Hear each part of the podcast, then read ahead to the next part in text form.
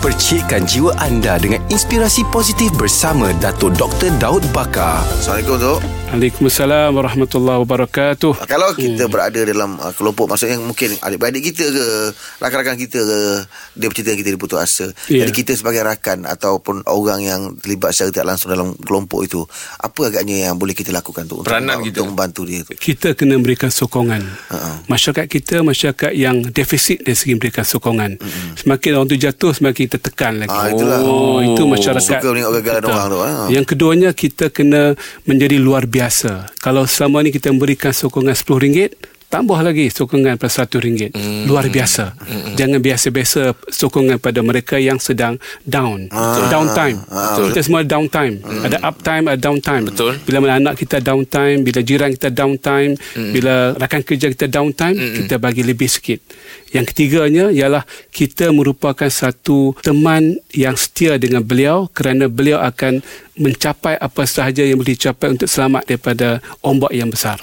Bersedia untuk memberikan pelampung keselamatan.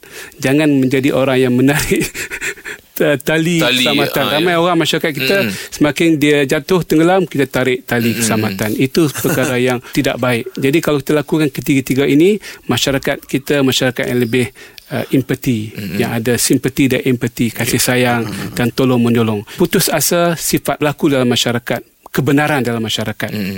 Jadi kita kena raikan satu fakta masyarakat dengan kita menjadi penyelamat-penyelamatnya. Hmm. Saya banyak menulis buku tentang kegagalan, kejayaan. Saya melihat psikologi manusia itu penting. Yep. Kita memahami psikologi orang yang putus asa dan orang yang boleh menyelamatkan orang putus asa. Hmm. Marilah kita menjadi masyarakat yang penyelamat pada orang putus asa. Yep. Jadi Betul. itulah masyarakat yang uh, harmoni, masyarakat yang boleh bangun semula Ya. bila mana-mana rakan kita, keluarga kita, teman kita mm-hmm. menghadapi satu keadaan Masalah, yang masalah. Mm-hmm. Masalah biasa dalam masyarakat. Mm-hmm. Ada yang berbagai-bagai sebab, berbagai faktor, Betul. tetapi penyelamat pada masalah adalah orang yang sama. Mm. Orang yang jiwanya besar. Hmm. Orang yang jiwanya mahu menolong manusia. Yep. Mahu mendengar masalah manusia. Hmm, Even dalam konteks pekerjaan pun mungkin tak dapat menolong masalah.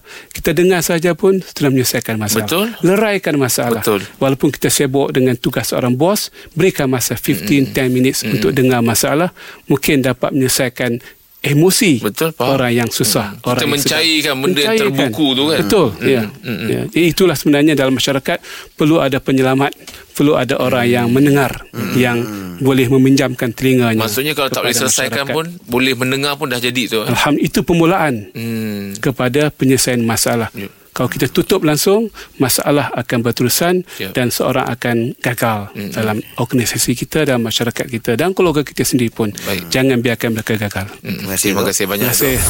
Rakan Inspirasi bersama Dato' Dr. Daud Bakar setiap Isnin hingga Jumaat jam 6.45 pagi bersama Jeb, Rahim dan Angah di Pagi di Sinar menyinari hidupmu.